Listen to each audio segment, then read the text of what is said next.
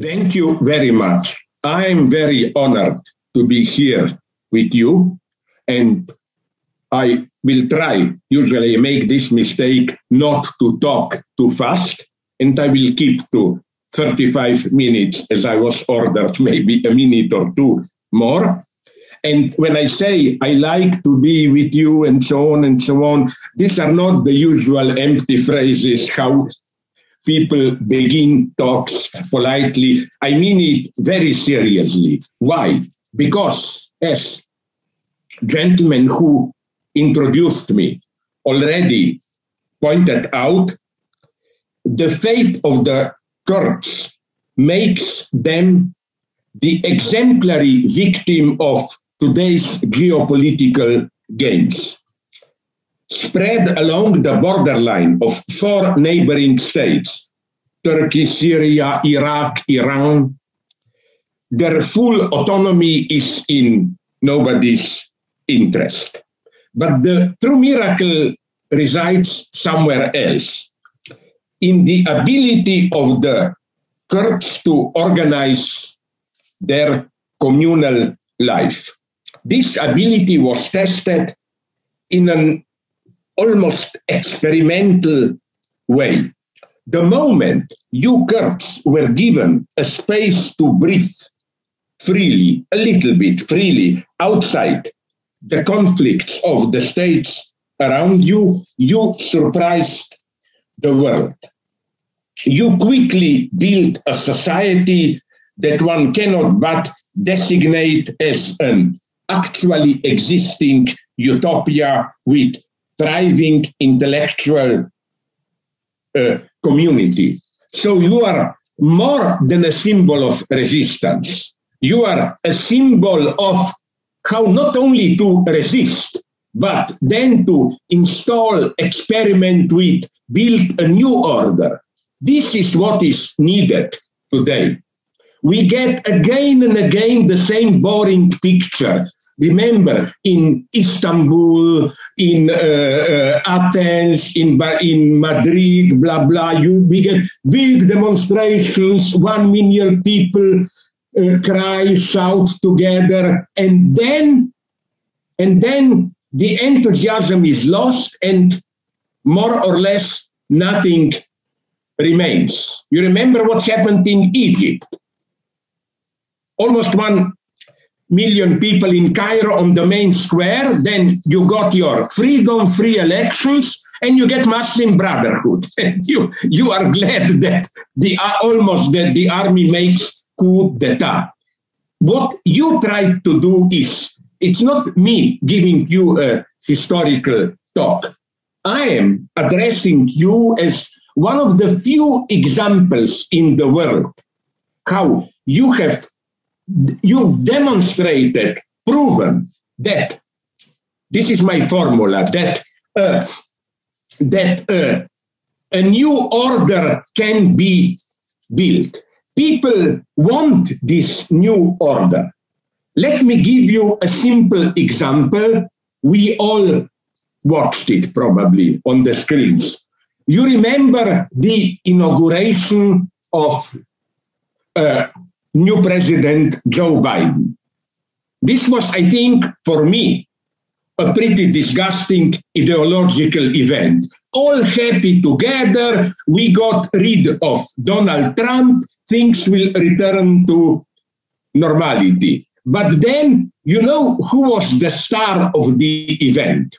A lone old man sitting there, and everybody talked about him. Bernie Sanders, of course. The fact that millions talked about him, I don't want to talk about Sanders, but about the importance of the fact that he attracted all the attentions. Millions downloaded those images and so on, meant that it's not just a couple of us crazy radical leftists, but millions of ordinary people felt that there was something wrong in that big spectacle of inauguration, the old order is back. No, that a new order is needed. Just with his presence, presence there, sitting alone as if he wanted to say, sorry, guys, I'm not part of that show. He gave body to an alternative. People want this. And you, Kurds, you belong to this line. So this brings me to my topic. What's the fate in all of this of democracy? What kind of democratization can help not only Kurds, but all of us? It's certainly not just the expansion of the standard Western multi-party democracy. A tension which is immanent to the very idea of parliamentary democracy is gaining visibility today. Democracy means two things. The power of the people, in the sense that the substantial will of the majority should express itself, and the trust in electoral mechanism. Democracy means, yes, there may be manipulations and so on, but once the votes are counted, all sides accept the result. Of course, we leftists and even some rightists claim this parliamentary mechanism is not neutral. And this is true. Because this is the crazy thing today. It's no longer that less developed countries, so-called third world countries, are the countries where democracy doesn't function and then we look to the West. No, the standard democracy, multi-party representative democracy, is in crisis in the so-called developed West itself. If you follow a little bit the news, you may have noticed some very strange phenomena. Like in 2005, 17 years ago, I was in United Kingdom, and the Labour Party with Tony Blair won the election. But 2 weeks before the election, there was a big opinion poll: who is the most hated person in the United Kingdom? The same person, Tony Blair. And this is a very tragic phenomenon which should worry us. We have a certain dissatisfaction, protest, which somehow escapes the regular voting mechanism of multi-party democracy. You have a dissatisfaction which cannot be expressed through the regular parliamentary democratic channels. There is another example of this. Do you remember in France, I think it was some 3 years ago or when, these protests of so-called yellow vests? It's not protest of people who are deprived of democracy. It's a much more mysterious protest. It's a protest of people who are dissatisfied precisely by parliamentary democracy with all its freedoms and so on and so on. And what was so tragic was that, okay, then Macron, president, the government, tried to play a polite role. He said, okay, come to me, we will debate. And it was a terrible experience. They talked different languages in some sense. It became clear that we have here a gap, that what people who were protesting demanded simply in some sense couldn't be translated into the usual language of parliamentary manipulations and so on and so on. It was, if you remember it, the same in Spain, some 10, even more, I think, years ago. It was the same popular explosion with Podemos, the movement, hundreds of thousands of people on the streets and so on. And then what happened then? Then finally, Podemos constituted itself as a party, and now it's part of a government. It's just an ordinary, let's call it, social democratic political party. No big difference from socialists. Where did that energy go? What is the problem here? The crisis of liberal democracy lasts for decades. The COVID epidemic only made it explode beyond a certain level. The basic premise of a functioning democracy is today more and more undermined, namely the trust on which democracy relies. This trust was best expressed by Abraham Lincoln's famous saying, "You can fool all the people some of the time, and some of the people you can fool all the time, but you cannot fool all the people all the time." But I think the latest experiences tell us that things are even a little bit darker. Like, you can fool most of the people most of the time, definitely. It's in very rare moments that collectively people can live in truth. And I will return to this later. Another thing you must abandon here is the too simple paranoiac theory that there are evil manipulators who manipulate, who make the people blind. No, manipulators who fool the people are always themselves fooled. For example, in the United States, you shouldn't think that Donald Trump knew exactly what was going on and lied to the people. No, he was also definitely lying to himself. So here comes my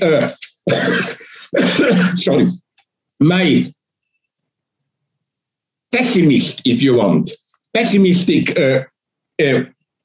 insight. What really did strike me is that leftists advocate all the time some kind of immediate, direct democracy where the people is given, people are given voice directly.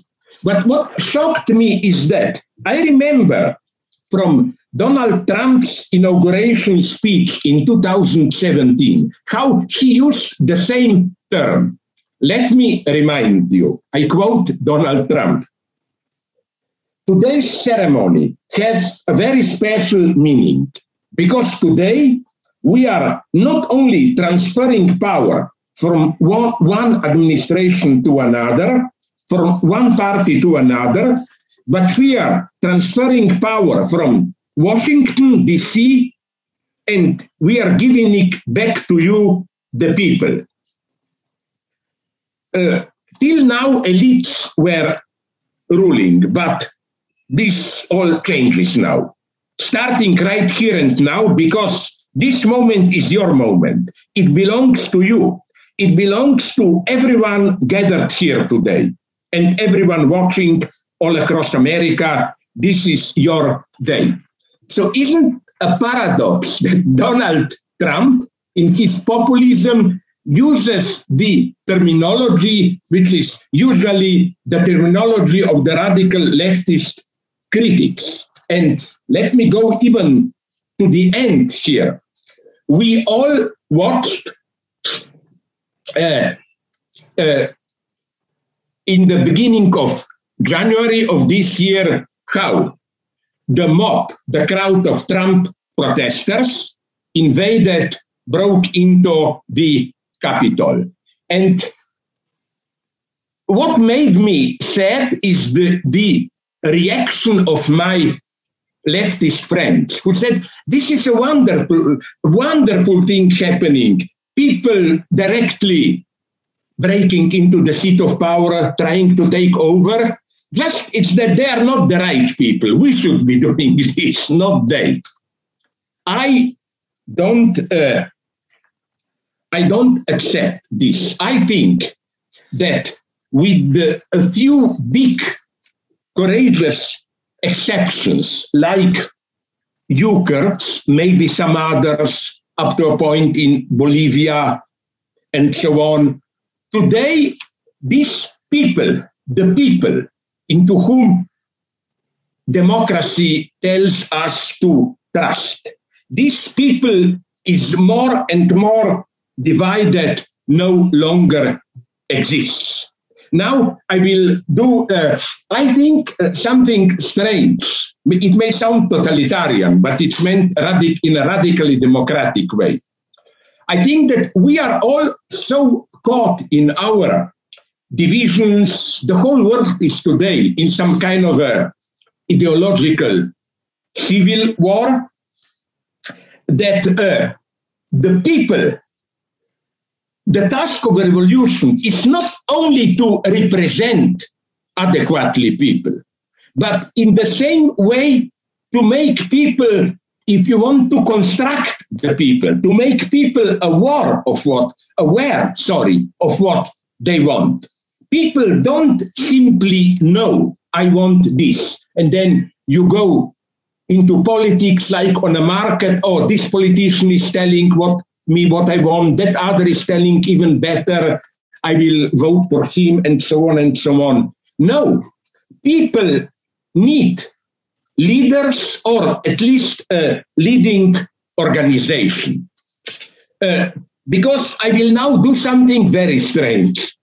I will quote, the old car maker from United States who invented serially produced car making, Henry Ford. He said that he didn't follow what people wanted. He said that if he were to ask people, what do you want? People would have answered, I want a better and stronger horse to pull our carriage. And he didn't give them a better, stronger horse. He gave them cars. And something like this is happening today. We shouldn't just ask for a better horse, for better functioning of what is here. We should ask for something that was more than 100 years ago, like a horse. We should demand or try to invent through leaders a better help. And to avoid a misunderstanding, a leader for me is not the one who tells you what you want, who gives you orders, and so on.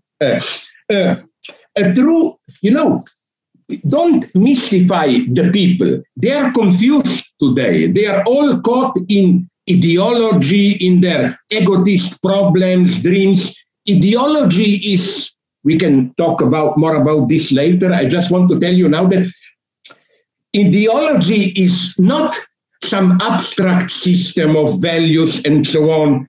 Ideology is inscribed into your everyday experiences. Like, for me, the best example of ideology is everyday racism. It's usually not even put in ideological terms. When you walk in the street and see a foreigner from some so-called third world country, and you are disturbed by him or her, you say yourself, okay, I am not a racist, but I don't want to be too close to him, and so on and so on. That's everyday life ideology. How we eat, how we marry, how we make love, and so on. All this is ideology. And the message of a good leader is not, no, I know better than you what you want, but it's, I give you hope. It's like Bernie Sanders just sitting there.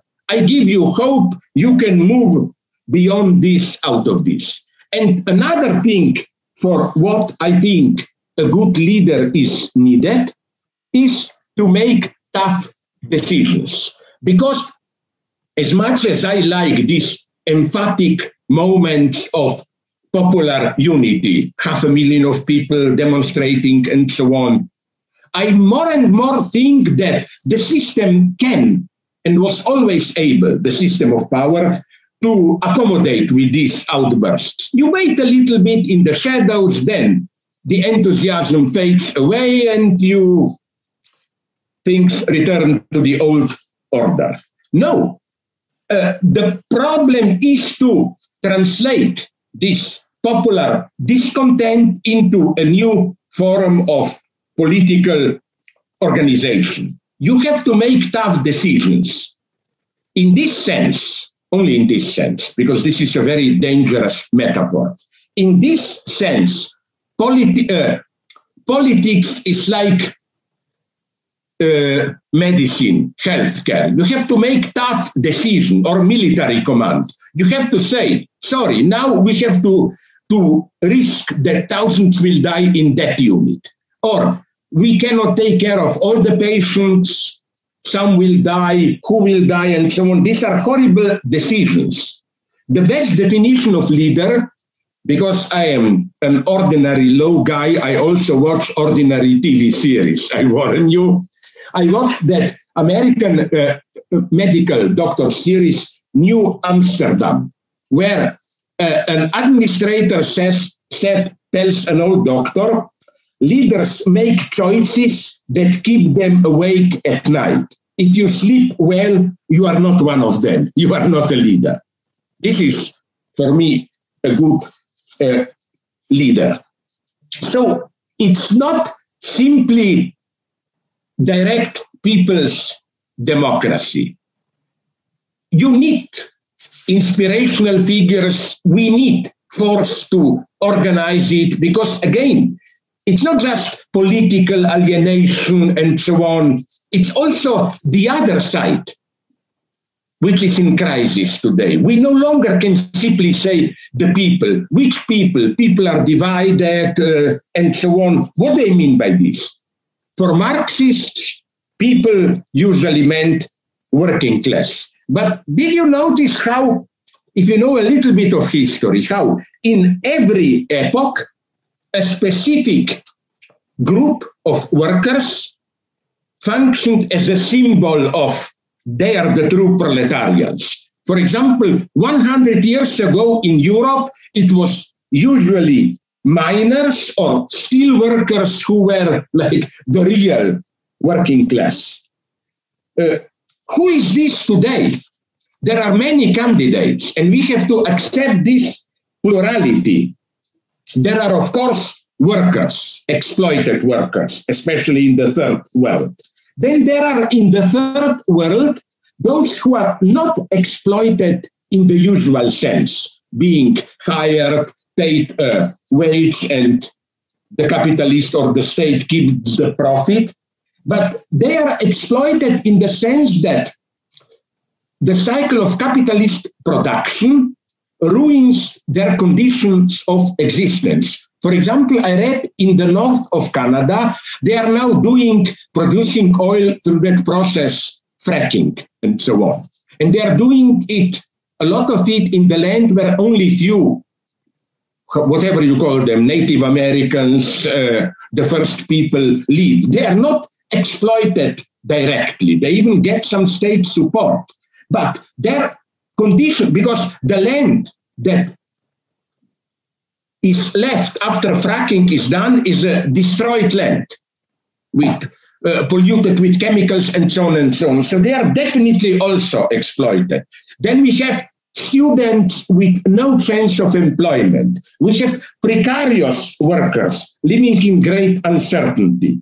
We have women who are doing work which is not caught in the capitalist process of valorization. They are doing unpaid work. And as intelligent analyses have shown, without this unpaid work of women and other family members, the ordinary capitalist exploitation cannot work.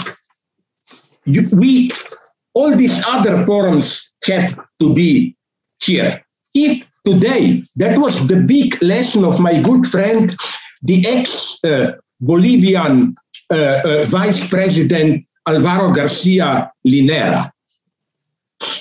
that in these conditions, it's madness to focus on the old working class. In many countries, working class is a little bit privileged with regard to unemployed women and so on. They can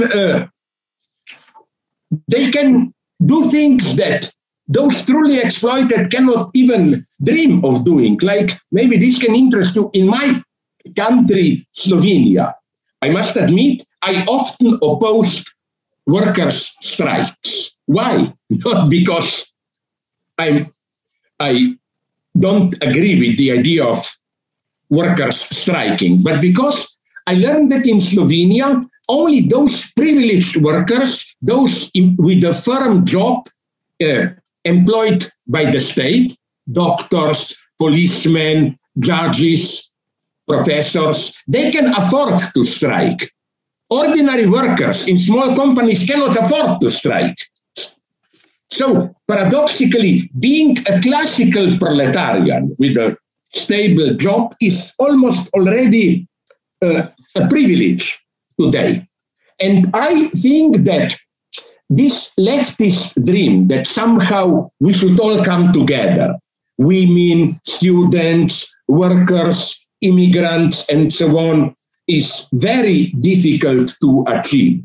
My friend Alain Badiou, whom you, Engin, I think, already kindly mentioned, he is even a pessimist here. I would not go as far as he does, but he even thinks that in Western Europe, in the United States, workers are already, as a group, part of what Lenin called workers' aristocracy. Privileged, totally corrupted, we cannot count on them. Then Badiou proposes as an ersatz, another emancipatory agent, what he calls nomadic proletarians, those, the homeless people who emigrate to Europe and so on and so on. But even there, I think, things are not so simple, because I read a very good analysis. Who comes to Europe as an emigrant? Mostly, it's not the truly desperate from those countries like, I don't know, Iraq, Afghanistan, and so on. Those who come are, okay, there are also children, women, but most of them are very able young people, even with some financial stability, because, you know, to come from Afghanistan to Europe, you need thousands of dollars to bribe all the customers and so on. And so on. So I think that, and that's the sad strength of today's global capitalism. It's almost impossible to build a united front against him. What does this mean for democracy? I will now quote from somebody with whom I absolutely don't agree, but here he made a good point. The bestseller author Yuval Harari. He wrote that, I quote, "People feel bound by democratic elections only when they share a basic bond with most other voters. If the experience of other voters is alien to me, and if I believe they don't understand my feelings and don't care about my vital interests, then even if I am outvoted by 100 to 1, I have absolutely no reason to accept the verdict." End of quote. So this, I think, is happening today. I think this is maybe the root, one of the roots of the crisis of liberal democracy. People like to say democracy implies differences and so on. Yes, but differences against the background of a basic pact. Like with you, the Kurds, you cannot say the solution is big democratic elections in all of Syria and Turkey. Yes, it would be nice, but I can well imagine, I don't know, this is pure hypothesis, in Turkey, Erdogan mobilizing the crowd against you and presenting you as intruders and so on and so on.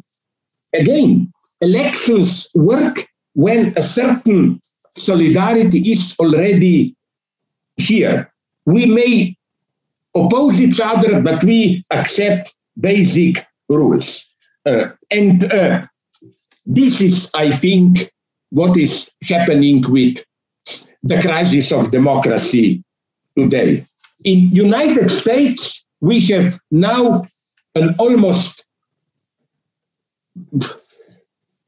a war, an ideological civil war. We have half of the people, maybe a little bit more, who still remain liberal Democrats with all the limitations. And then we have almost half of the people, Trump followers, populists. And what is so interesting is that how this opposition, and they don't speak the same language. The country is falling apart. The crisis in the United States, you cannot resolve it by simple big democratic elections. You get two countries. The situation is totally mystified because Trump populists, manipulated by many billionaires, nonetheless act as representatives of the people, while Democrats, who also want to represent minorities and so on, also often play a very strange game with ordinary people and so on and so on. But what I want to emphasize is this. I think that liberal democracy, which presupposes something that I'm tempted to call a basic social pact. By this, I mean something very specific. As my favorite philosopher, Hegel, the German idealist, pointed out, what keeps a society together, really, and incidentally, if I will ever be lucky to visit your part of the world, this is what would have interested me. You know, people say there are rules. Yes, there are rules that keep every society together. But then not all rules are explicit. There are rules that are not explicitly stated. There are unwritten rules, customs, and so on. And that is today falling apart. This is, I think, the crisis of COVID that was triggered by the pandemic. You know, we had our everyday lives. You walk around, meet friends, socialize, and so on and so on. These everyday customs are threatened. And then authorities are, of course, giving orders, keep distance, and so on and so on.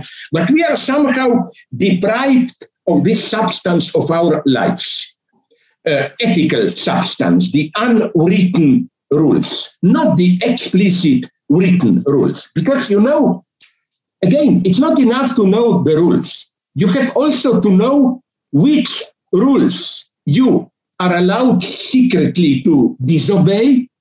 For example, a comical example. When I was young, it was the official morality was don't have sex when you are not married, conservative.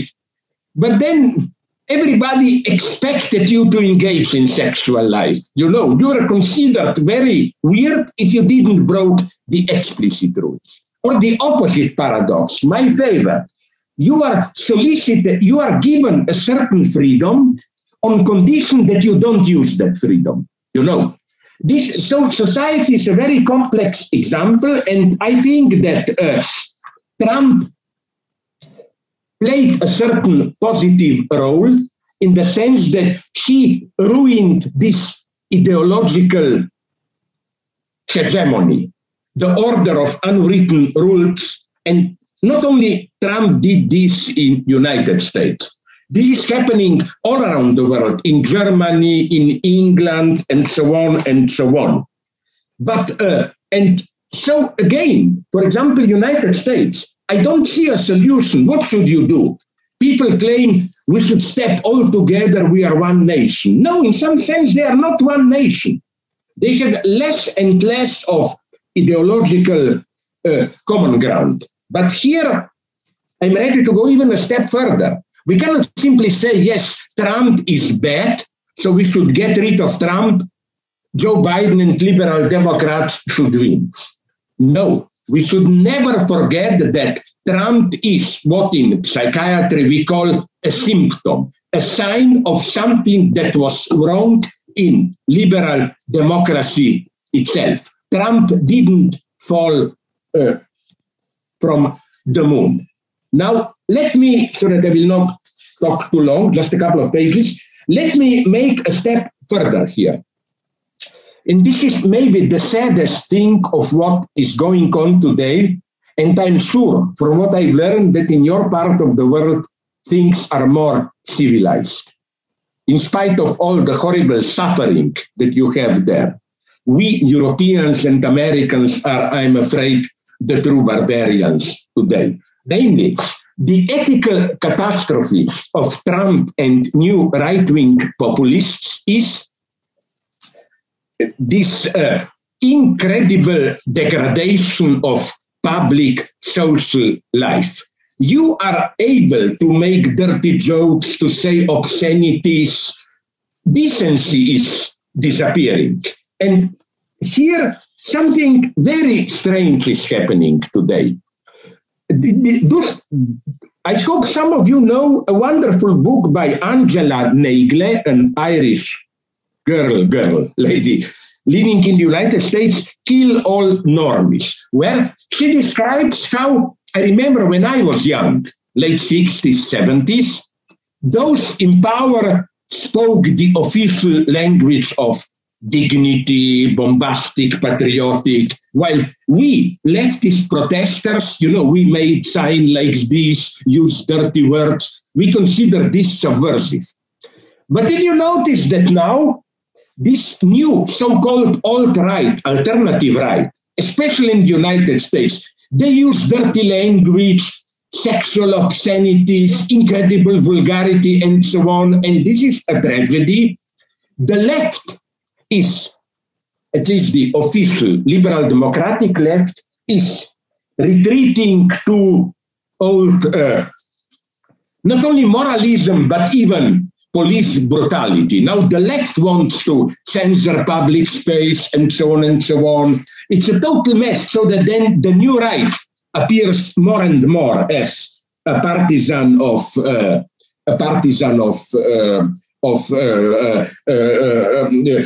personal freedoms, and the new right is partisan of human freedoms. You can talk dirty and so on, whatever you want, and the left as partisan of law and order. They want more police interventions and so on and so on.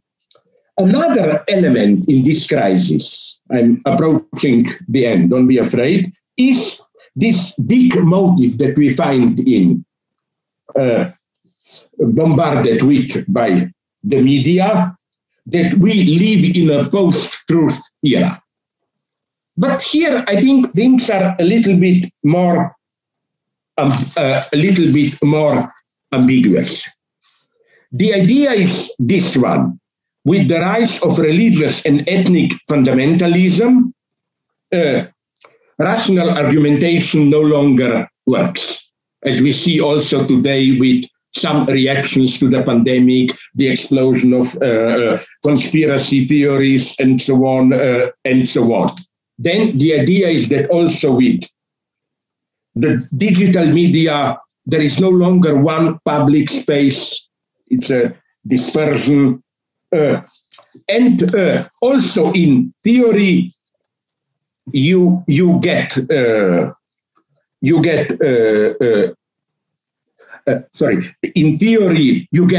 so-called postmodern historicists who say there is no objective truth, we just have different subjective perspectives, and so on and so on. Now, my position here is that, of course, this is true. Every approach to society is already, in some sense, interested, engaged. I don't believe in objective truth. But this does not mean that all truths are equal. I'm not a relativist. Let me give you an example which will please the Jews. Look, when Nazis were saying, when they were taking power in Germany, that Jewish influence is too strong. And when they gave you some statistics, like more than half of the doctors in Berlin are Jewish, 60% of the lawyers are Jewish, and so on, probably they were telling something true. But nonetheless, this factual truth was in the service of the anti-Semitic lie. What I want to tell you this is to repeat an old joke of mine that I like, when not even a joke, a clinical observation by Jacques Lacan, my teacher in psychoanalysis, who said, when a husband is pathologically jealous of his wife, that she sleeps together with other men, even if his wife really sleeps with other men, his jealousy is still pathological. Because the problem is not, does his wife really sleep with other men or not? The problem is, why does he need jealousy to maintain his psychic stability and order and so on, So again, and the same goes for today's Israel. To talk about anti-Semitism today in Israel, you must talk also about what Israel itself is doing, for example, to the Palestinians on the West Bank. I think that our answer to oppression of Palestinians should not be, yes, they are justified, let's tolerate a little bit of anti-Semitism. No, the struggle against anti-Semitism in Europe and so on, and the struggle for Palestinian rights are two sides of the same struggle. We should to the end resist this crazy logic that there is a basic truth, but then small entities should be sacrificed to this truth. I don't know if I already mentioned this, but here comes my, I think I skipped that over. Here comes my big sympathy with you, Kurds. I remember, you remember when Americans abandoned you to the interplay of Erdogan, Turkey, and Russia, and Syria, and so on. Many of my friends agreed with Trump. It's good that he did that. And they even reproached you that you were protected by Americans. And I told them, okay, it was a geopolitical mess. What should you have done? Should you have said, yeah, I know America, the greatest imperialist power, supports us, so we should sacrifice ourselves for the anti-imperialist world struggle and so on and so on. No, this is the basic lie that today in the politics, embodied in you, not in you, in you as the sign place where this lie appears. As if, you know, a fundamental truth means that everybody has to sacrifice himself, his identity to it. As even the guy who criticized me a lot, Noam Chomsky, if you remember, said, yes, I'm against American intervention, but there, when they protected you as long as did against Turkey and so on, Americans, I'm for them. For them. Don't think in these mechanical terms. Politics are paradoxes, especially today in the new multicentric world, you know. For example, take Myanmar. Some of my friends said that they support the coup d'etat because those who were democratically elected were too close to the West and so on and so on. This logic is horrible, and you were its victims. But the last point I want to make is that, you know, those who talk about relativization of truth and so on, where I don't agree with them is when they say that we are now in the era of death of truth, post-truth. Wait a minute. as if there was a time when we lived in the era of truth. Take the Cold War.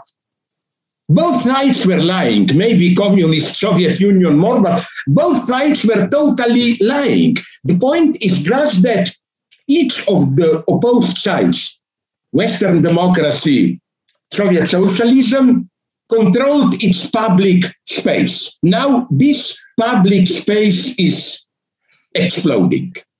And our task today is what? Our task today is precisely not to dwell in this historicist relativism. You Kurds have your own vision. I don't know, Turks have their own vision. Afghanistan is their own vision. We should all coexist. No. I claim that's the paradox, the basic lesson of Marxism that you embody, that truth is not neutral. In a country where there is oppression, you can formulate a truth about that country only from a position of those who are most radical fighters for freedom in that country. Truth is not an objective category. No, what you discover with an objective analysis is just how best to exploit people, how to manipulate them, and so on and so on. Truth is an engaged category. So that's my first lesson. We have to build a new universalism. You, the Kurds, are my model, not because you are interesting small guys who somehow found your, reasserted your identity. No, you interest me because you are a miracle. Because, not your fault, but because of crazy geopolitical games, you are like salami sliced into, Turkish part, Greek part, and so on and so on. And you embody the lie. And nobody is allowed to dismiss you as, oh, that particular problem, let's not think about that. No, we will live in a freer world where what is happening to you could no longer happen. That's important. Second thing, as for the truth and so on, what the case that I mentioned, how people accuse you of, but nonetheless you are supported by Americans, then you cannot be so good and so on. No, you know what's the problem? The problem is that ideology today is not problematic when it lies, but when it lies with elements of truth. For example, let's take even Trump. He was basically a populist lie, but some things he said were partially true, like when he said how American big capital cooperates with China to outsource production, to exploit, to keep the wages lower of American workers, and so on and so on. You know, ideology is most dangerous when it lies with the truth. And nobody has to force you to abandon your truth because of some higher ideological interest. Like, let us say that in some crazy future constellation, Russia would take over totally Syria, made a pact with Erdogan against United States and Israel. I'm dreaming. And then people would say, that's a big anti-imperialist achievement, so you Kurds, you are off now. No, never, never. This should never, never happen. The measure of truth in politics is that you have a global vision in which nobody is sacrificed in this sense. But really, to conclude, one page, I'm not lying, sorry that I was so long, really to conclude, so yes, democracy is still of some use, but it will have to be radically invented. You know what is typical thing today? Look Ukraine or even Belarus and so on. Okay, you have a bad dictator. It's easy to mobilize people to fight against him, and then we want democracy. But then when you get democracy, you see that you have the same problems sometimes in an even worse form. For example, remember a great man, Nelson Mandela. They wanted end of apartheid and democracy. They got it, but now dissatisfaction of the black majority. There is even, according to some sources, more poverty, certainly more corruption and violence than under apartheid. So, you know, democracy has to, democracy has to be reinvented. The dialectic of political process is not just that you pursue a certain goal. You try to do something, then in the process, you discover that you have to redefine the goal itself. We have to rethink what we mean by democracy today. And here, I will not teach you. We should all learn from you. So, to end with the old joke that I often use in my books, there is the legendary Hollywood producer Sam Goldwyn. He was a relatively progressive, good guy, but he was well known for many of his nonsenses, but which were intelligent nonsenses. So once he got from his studio a report that press is complaining that in the scenarios of his films, dialogues, there are too many old cliches used. So he wrote a memo to people who wrote scenarios for his film, telling them, we urgently need more new cliches. That's what we need today in politics. We don't need big original things. We need cliches. Cliches, by this I mean customs, manners, how to organize in these crazy times new mode of everyday life. That's the big problem for us in developed countries, maybe even more than with you. You know, we have a health problem with the pandemic. We have economic problem. But I fear, and it's becoming more and more clear, that the biggest problem will be mental health. Violence is exploding because these everyday rituals, customs of people are broken.